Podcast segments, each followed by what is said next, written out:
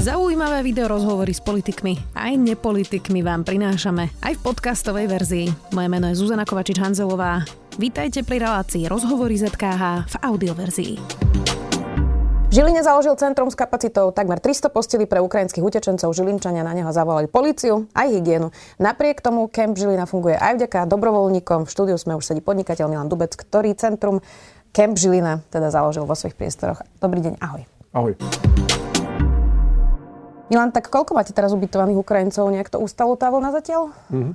No, ustala tá vlna, že je menej príchodov a tým pádom v podstate sa skôr staráme o tých, ktorí nám prišli. Momentálne máme u nás cca 220 ľudí, ktorí sú u nás ubytovaní, ale celkovo cez Camp prešitlo už 2150 ľudí, ktorí tam strávili a prespali niekoľko noci.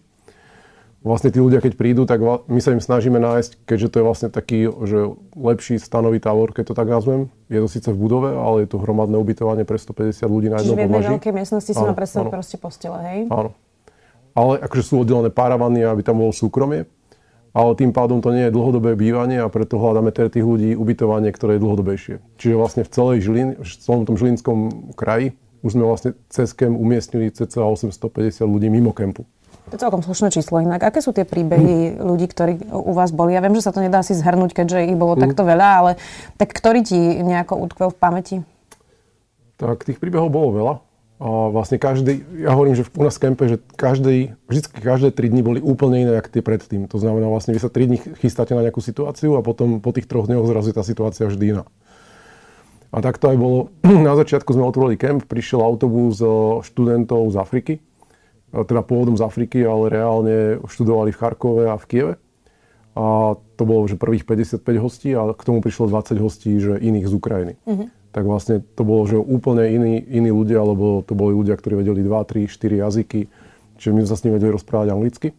Potom začali prichádzať ľudia, ktorí boli, ktorí boli ľudia vyslovene, že Ukrajinci. Tí už zase anglicky nevedeli, takže to už sme potrebovali zase tlmočníka na každého človeka. Čiže naozaj sa to non-stop menilo. Príbehy boli rôzne. Veľakrát nám tí ľudia hovorili a ukazovali, že tak tu, to, pozri na tejto fotke je dom, kde, kde som chodil alebo toto je námestie, ktoré explodovalo a, a, a tam som pred dvomi týždňami bol na, na nejakej akcii. Čiže tí ľudia naozaj, že autenticky nám o tom rozprávali. O, veľa z tých žien, ktoré sú tam dnes, tak jednoducho má mužov na fronte, že reálne bojujú. O, veľa žien zase sa muselo rozdeliť s tými svojimi rodinami, čiže nie sú to ťažko. Naozaj sú to rôzne príbehy. Sú tie traumy viditeľné hm. na tých ľuďoch? O, prvé, prvé dva dní, keď vždycky tí ľudia prídu, tak prvé dva dní, ako keby ja, ja to volám, že musia sa tak akože rozmraziť, že sa musia uklud, ukludniť a ako keby tak rozmrznúť a zrazu ako keby sú takí, nazvem to, že už začínajú normálnejšie komunikovať. Na začiatku, keď prichádzajú, tak sú naozaj v strese a je to na nich vidno, ale potom, keď už sú v tom kempe povedzme 2, 3, 4 dní týždeň, tak o, už sa začnú správať tak ľudskejšie, v zmysle, že komunikujú s nami o, bežné veci, akože stávajú sa takí viac priatelia. A, a potom počas toho obdobia jednoducho sa stále sledujú, že čo sa deje na tej Ukrajine a potom máte také tie momenty, že zrazu vám začne niekto plakať, kto dva dní dozadu neplakal, tak sa pýtate, čo sa deje, že, že práve vybuchol do mojej svokry. Mm-hmm. Čiže, Čiže takéto... sledujú vlastne, čo sa doma ešte stále deje. Ja, ja to volám, ja, ja hovorím, že my musíme ich zabaviť teraz, aby jednoducho nesledovali non-stop na Instagrame, čo sa deje, hej, lebo vlastne oni sa len v podstate, keby, keď ich necháte, tak sa len deptajú tou situáciou, ktorá tam je. Jasné, inak to sa aj my deptáme, zase povedzme si úprimne. Čo sa deje s tými ľuďmi, ktorí tu chcú zostať? Hej? Ty si povedal, že 850 ste teda presídlili nejako z toho vášho kempu, ale to, čo vidíme mm, v Bratislave aj v Košiciach, je nedostatok ubytovania, nedostatok škôlok, neposkytujeme jazykové kurzy, štát mm. veľmi ako keby nemá na jednom mieste nejaké pracovné ponuky, ktoré by sme vlastne tým ľuďom mohli dávať. Je to také svojpomocné, tí Ukrajinci s pomocou dobrovoľníkov vlastne sa tu nejako uh, usídľujú. Takže ako to vyzerá u vás s tými ľuďmi, ktorí chcú mhm. zostať? Mm. No ja osobne som presvedčený aj z tých rozhovorov s tými ľuďmi, že oni všetci majú primárnu túžbu sa vrátiť čo najskôr naspäť. Ale keď sa ich opýtať, že keď si, si že tie domy sú poškodené, že kde sa chceš vrátiť, tak vlastne, že vidíte, že časť tých ľudí by sa síce rada vrátila, ale ako rozumejú tomu, že niektorí sa nebudú mať kam vrátiť. A ja som presvedčený, že jednoducho, keď budú sa keby že ukludnia a pochopia, že, že moc tých možností nemajú, nemajú, kam sa vedia vrátiť, tak veľká časť môže zostať v Európe, v Európskej únii, ktorá vlastne poskytla to dočasné útočisko. A ja osobne si myslím, že to je obrovská príležitosť aj pre Slovensko, pretože Slovensko akože dlhodobo krajina, ktorá sa jedna z tých najviac vyľudňujúcich sa krajín v rámci Európskej únie o mladých ľudí a tým pádom nám do budúcna budú chýbať mladí ľudia. Už teraz nám chýba 3000 zdravotníkov, 3000 lekárov, 3000 sestier. Čiže jediná cesta je otvoriť sa imigrácii. A keď už sa nevieme otvoriť imigrácii z mimo európskych krajín, a akože je to taký ten, ten, tá obava zo, z ľudí iný, inej farby pleti, tak jednoducho Ukrajina, ktorá bola s nami v jednom štáte pred 80 rokmi, my sme boli jeden štát s niektorými časťami Ukrajiny, a, tak, tak potom títo ľudia sú akoby tí ideálni ktorý by sme tu mali privítať. Jasné, inak my sme túto krízu mohli využiť aj v dobrom, lebo naozaj to, čo si spomínal, je fakt sestry, lekári, eh, ITčkári, ale aj iná kvalifikovaná sila, ale ono to zatiaľ teda vyzerá, že štát neurobilo nič preto, aby tých ľudí tu prilákala. Ja si tak predstavím, že keby som bola nejaký kvalifikovaný človek, ktorý uteka pred vojnou, tak asi pôjdem radšej do toho Nemecka, ako by som zostala na Slovensku. Čiže nie, nie je to chyba, že, že tak ako keby dúfame, že sa tí ľudia nejako postarajú o seba sami a že možno vlastne ten štát je aj rád, že tu zase nezostávajú, lebo aspoň s tým nemáme starosti? Myslím si, že štát na túto situáciu pripravený nebol. Zase po tých dvoch rokoch covidu a si myslím, že ten štátny aparát dostal, by som povedal, že veľkú veľkú záťaž, z ktorej sa v princípe doteraz pamätáva. Čiže tá udalosť, ktorá sa tu stala, je prirodzené, že na ňu nebol pripravený, neočakávali ju a, a vlastne tá pomoc tých dobrovoľníkov je super, že to zachránila. A ja to tak vnímam, že mohli by sme ukazovať na štát a na ľudí zo štátu, že toto nezvládli.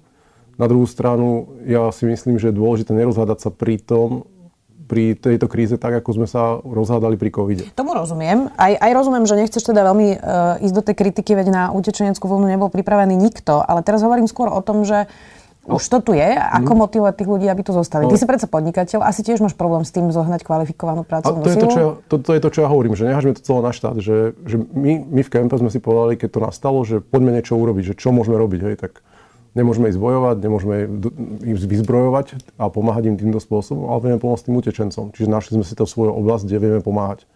Teraz v princípe všetci podnikatelia posledné dva roky sme tu zápasili o, o ľudské zdroje. Že bolo otvorených 100 tisíc pracovných pozícií, kde sme nevedeli nájsť zamestnancov. Od upratovačky pre programátorov. Hej. To není o tom, že iba top prémiové práce, ale naozaj, že upratovačky boli problém nájsť. A teraz títo ľudia, ktorí prichádzajú, vy v zásade, my, my ako Slovensko máme obrovskú výhodu v tom, že sme slovanský národ, máme veľmi podobný jazyk ako oni. Za dva mesiace sa vedia dorozumieť bez problémov a, a vedia dostať job, ktorý je kva, kvalifikačne ekvivalentný ich vzdelaniu alebo skúsenostiam.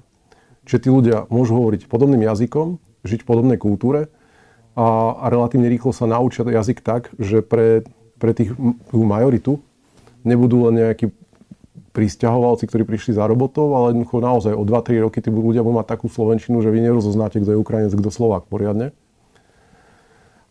Keď sa na to nezameriate. A tým pádom tí ľudia naozaj sa tu dokážu veľmi príjemne integrovať. Zatiaľ, čo keby išli do, neviem, do Nemecka, tak tam budú stále len pristahovalci. Dobre, ale keby som bola lekár alebo sestra, tak poďme asi radšej do Česka, kde mám tiež príbuzný jazyk a tie platy sú napríklad o 500 až 800 eur vyššie.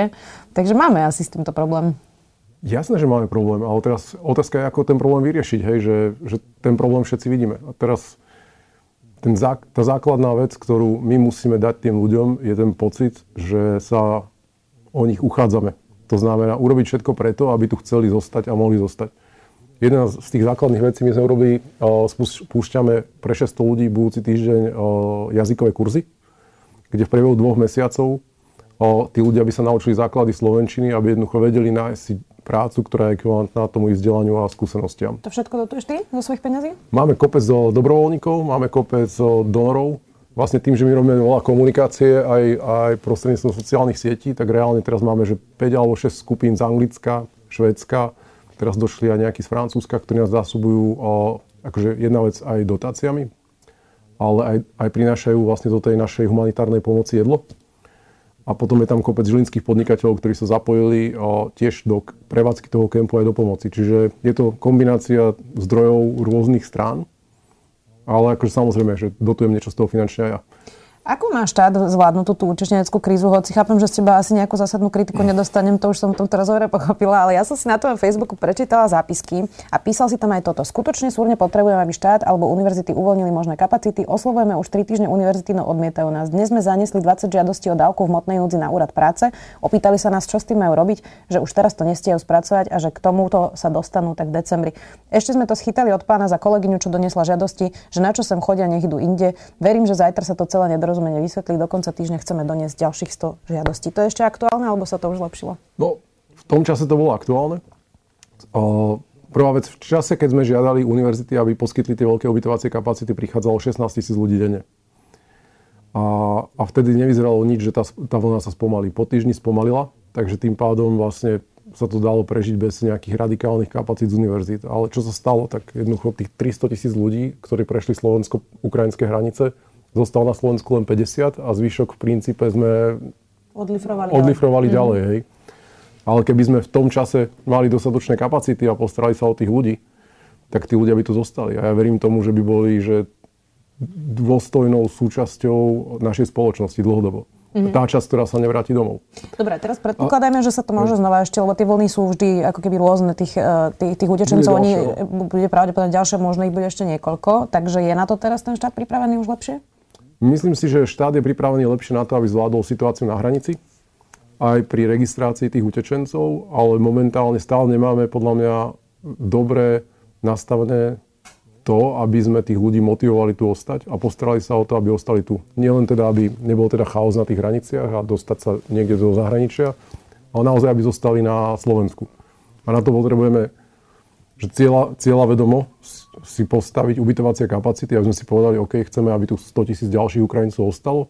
Pre nich treba vyčleniť nejaké kapacity, či už to nepoužívané internáty, alebo vyčleniť 20% internátov všetkých vysokých škôl na, na tento účel.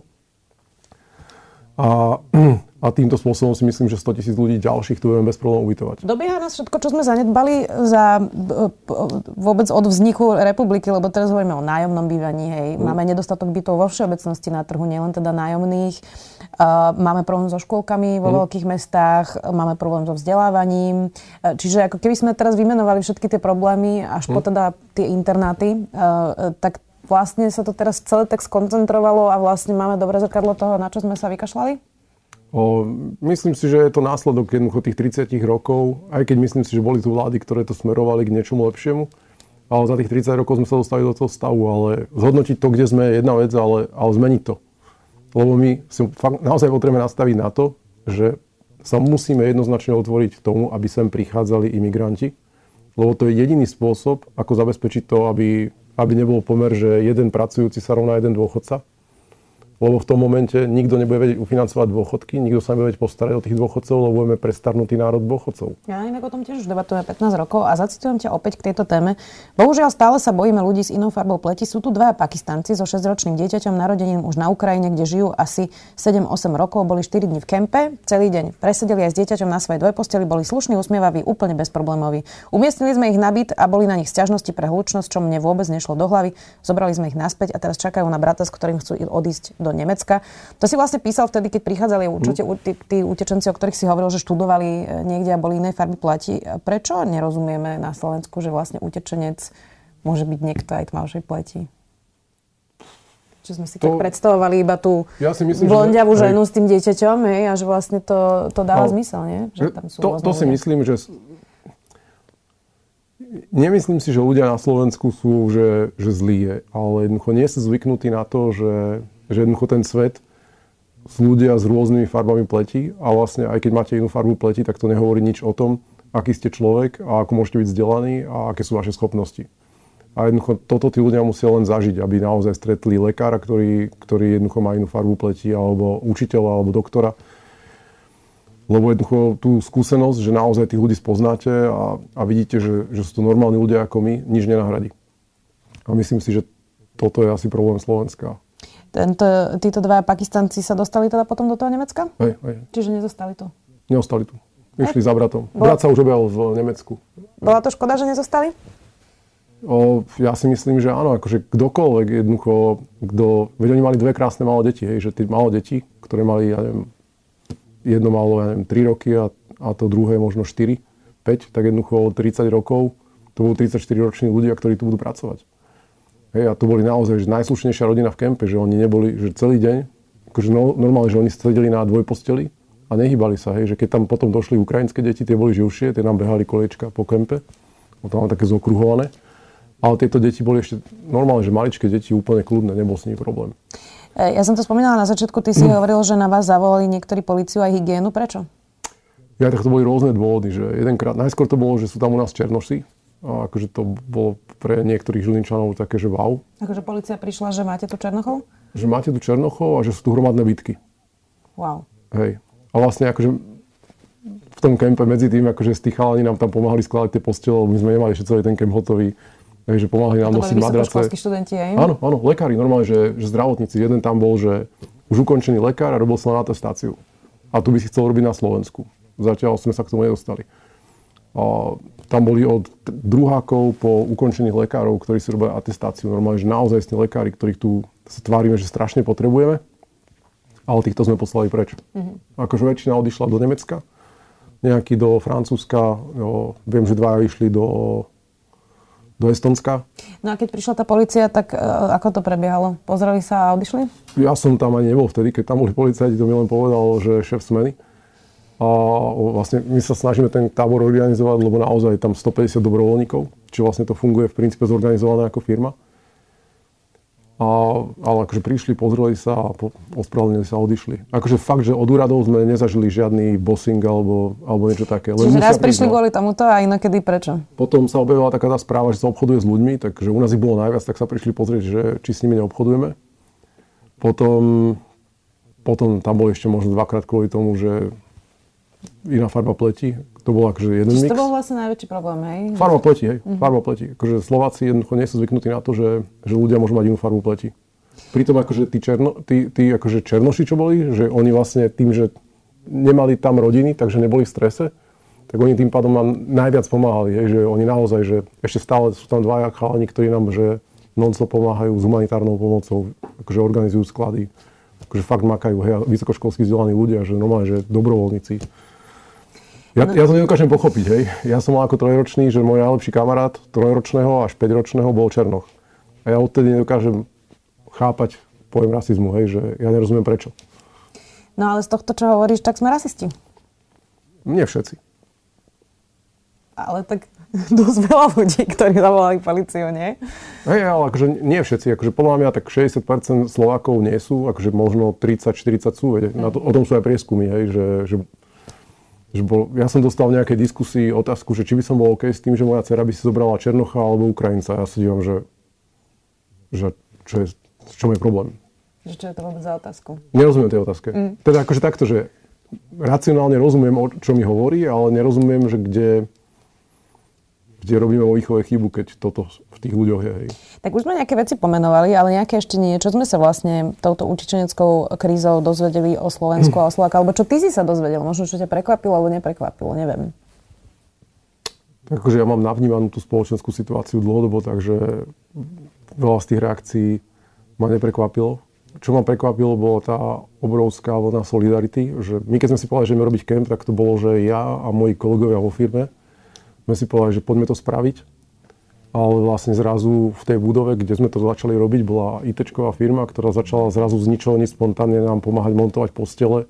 Spolumajiteľ tej firmy nosil postele po, po schodisku a, a normálne, že robili. Zrazu sa o tom dozvedel niekto iný z, úplne od inakadiaľ a prišli normálne, že fyzicky pomáhať a tá vlna solidarity bola obrovská. Ľudia začali nosiť oblečenie, jedlo, že naozaj, že ten kemp sme doslova že vyskladali hej, z darov a pomoci tam bolo, ja, pred dvomi týždňami som počítal 150 dobrovoľníkov sme mali a podľa mňa dneska už môžeme byť na 200 dobrovoľníkov, ktorí nám pomohli. O, ktorí tí najviac, čo robili, tak robili cez 400 hodín za mesiac. Mm-hmm. Ale samozrejme, niektorí tam strávili iba 10 hodín, ale aj to je super. Takže, ale čo sa dneska naozaj bojím, je, že tej pomoci, ako keby my reálne potrebujeme, kým tí ľudia budú dostávať nejaké peniaze, aby si mohli kúpiť jedlo sami, ich o, zásobovať potravinami. A tá potravinová pomoc začína klesať akože už to cítime, že oblečenia máme dosť, čiže to máme relatívne dosť naskladnené, aj to klesá, ale ako tá potravinová pomoc si myslím, že bude ešte nevyhnutná Čiže mesiac. Sa pozerá, tak je najlepšie investovať do tých potravín práve. Hej, hej. My vlastne pravidelne zverejňujeme na Žili na Facebooku o zoznam toho, čo potrebujeme. Tam je nejaký zoznam potravín. Úplne najjednoduchšie je, že vždy, keď ak chcú niečo kúpiť pre tých ľudí, tak kúpiť balík tej istej veci, aby sme to tam potom netriedili, lebo keď nám to chodilo v krabiciach, tak to bolo, že jedno mlieko, jedny cestoviny, jedna, jedna konzerva. Musím inak povedať, že si kladiem takú otázku, keď vidím, ako ľudia chodia nakupovať tie potraviny, že prečo nie je rozumnejšie vám tých 30 eur za ten nákup radšej poslať a vy to nakúpite? Tiež som si kladol tú otázku, ale v zásade akože myslím si, človek, keď sám kúpi tie potraviny a donesie ich, tak má pocit, že naozaj, že to dorazí presne tam, že naozaj sa nakúpia tie potraviny. Že možno je to aj taká nedôvera možno k neziskovkám. Mm-hmm. Ale akože sú ľudia, ktorí nám aj poslali peniaze, že vyzbierali sme zatiaľ nejakých 200 tisíc eur od ľudí, z ktorých sme splatili doteraz stravu tých ľudí a, a potraviny, nákup potravín a nákup takej tej nevyhnutnej pomoci. Ale samozrejme, ak, to chceme udržať, že ešte dva mesiace ten potravino, tú potravinovú časť, tak ešte budeme potrebovať ďalšie zdroje. Či Jasne. už potraviny, alebo, alebo financovanie. Uh, skúsim aj načriť inú tému. Hoci... Možno by som dodal, aby to nebolo nekorektné, no. tak vlastne ozval sa nám aj štát a povedal, že vlastne to, to stravovanie v tom kempe Žilina nám preplatia. Jasne. Čiže vlastne tým pádom by mám, ak nám prídu tieto prostriedky, tak vlastne tie ideme znova reinvestovať naspäť pre utečencov. Takže buď o, ich použijeme na tie jazykové kurzy, čo som spomínal, a teraz ďalšia vec, ktorú chystáme, tak popri tých jazykových kurzoch bude vlastne škôlka, taký denný tábor, škôlka to legislatívne nemôže byť, pre deti tých o, žien, ktoré sa budú učiť po slovensky. Čo vlastne zatiaľ tie deti sa budú učiť v škôlke, alebo v takom dennom tábore po slovensky. A potom následne ďalší krok, čo teraz chystáme, je, chceme urobiť takéto denné tábory pre cca 400-500 detí v Žiline, hľadáme preto aktívne priestory, kde by sme ich vedeli umiestniť. Uh-huh. Kým štátna správa ako keby bude schopná urobiť regulárne škôlky dorobiť. Lebo robia na tom, verím. Takže... Si taký optimista. Uh, uh, inak máte to celkom dobre zorganizované z toho, čo hovoríš. Uh, a teraz nechcem, aby to, to bolo nadväznosti na toto, lebo, lebo verím tomu, že toto je fakt bezprecedentná situácia. Každý robí, čo, čo môže, lebo chce pomôcť. Ale teda blížia sa komunálne voľby. Vidíš nejakú svoju budúcnosť v politike? Nie. Jasná odpoveď, nie. Chodia také teda klebety... Jasná odpoveď áno, jasná odpoveď, že nie. Jasné. Chodia také klebety, že by si mohol kandidovať na riaditeľa RTVS. Je to niečo, čo zvažuješ? Nie. Vôbec? Teda tak, dostal som takúto neoficiálnu ponuku, zvážil som ju a rozhodol som sa ju neprijať. Prečo? Myslím si, že viem... Mám ako keby veľa ako keby osobných víziev, ktoré chcem naplniť, podnikateľských a chcem sa venovať týmto. Inak toto je taká mm, v podstate verejná služba, čo robíte v tom kempe Žilina. E, je to niečo, čo ťa náplňa? Čo by si chcel robiť do budúcnosti? Lebo teda, uh, ja neviem, ako veľmi si bohatý, ale tak bohatí ľudia už, keď majú zarobené, tak možno by chceli robiť aj niečo ako prospešné spoločnosti. Čiže toto je niečo, čo, čo ťa baví viacej ako podnikanie, lebo proste už máš zarobené? Ja sa usmievam, lebo ja verím to, že podnikanie, to, čo sme robili, tak keď to používa veľa ľudí a vyhovuje to veľa ľuďom, tak je prospešné. Jasné, to som vôbec nechcela aj, povedať, aj že zamestnávaš aj ľudí, to je jasné. Uh, tomu rozumiem, ale asi chápeš, čo som sa pýtala. Čiže... Áno. O, ja som sa snažil aj doteraz, ako keby v tom podnikaní ísť, že nie len po peniazoch, ale aj potom, aby tie veci, ktoré robíme, boli dobré. Čiže snažili sme sa pri tých realitných projektoch robiť zelené projekty. Hej. Napríklad sme postavili bytový projekt, kde sme vysadili najviac stromov bezprecedentne k bytom, a, ktoré sa vysadili v Žiline, hej, k nejakému realitnému projektu. Čiže snažíme sa to robiť zodpovedne a toto ma naplňa, ale hlavne čo ma tu náplňa je naozaj tá príležitosť, že tí mladí ľudia, ktorí sem prídu a nebrátia sa naspäť na Ukrajinu, môžu zostať na Slovensku a na konci dňa mne umožnia žiť lepší život, lebo zrazu budem mať dosť lekárov, dosť sestier, budem mať kto mi môcť navariť v reštaurácii. Hej, že, že toto je pre mňa, akože, to bude pre mňa, že najväčšou odmenou, keď tí Ukrajinci tu zostanú, čo najviac z nich. Želala by som si to aj ja. Dúfam, že to štát teda trošku lepšie podchytí. Ďakujem ti veľmi pekne, Milan, že si si našiel čas. Milan Dubec, ďakujem. Ďakujem aj ja. Počúvali ste podcastovú verziu relácie Rozhovory ZKH. Už tradične nás nájdete na streamovacích službách, vo vašich domácich asistentoch, na Sme.sk, v sekcii Sme video a samozrejme aj na našom YouTube kanáli Denníka Sme. Ďakujeme. Chcete vedieť, kde baranie masť pochuťka? Čo vám treba na zdolanie 7000 a ako spraviť zo stráženia mačky vytúženú dovolenku? Odpovede aj na tieto otázky nájdete v novej sérii cestovateľského Všesvet podcastu. Nájdete ho každý útorok vo všetkých podcastových aplikáciách, na YouTube či na stránke ZMSK. S Týnou Paholik Hamárovou a Lukášom Onderčaninom.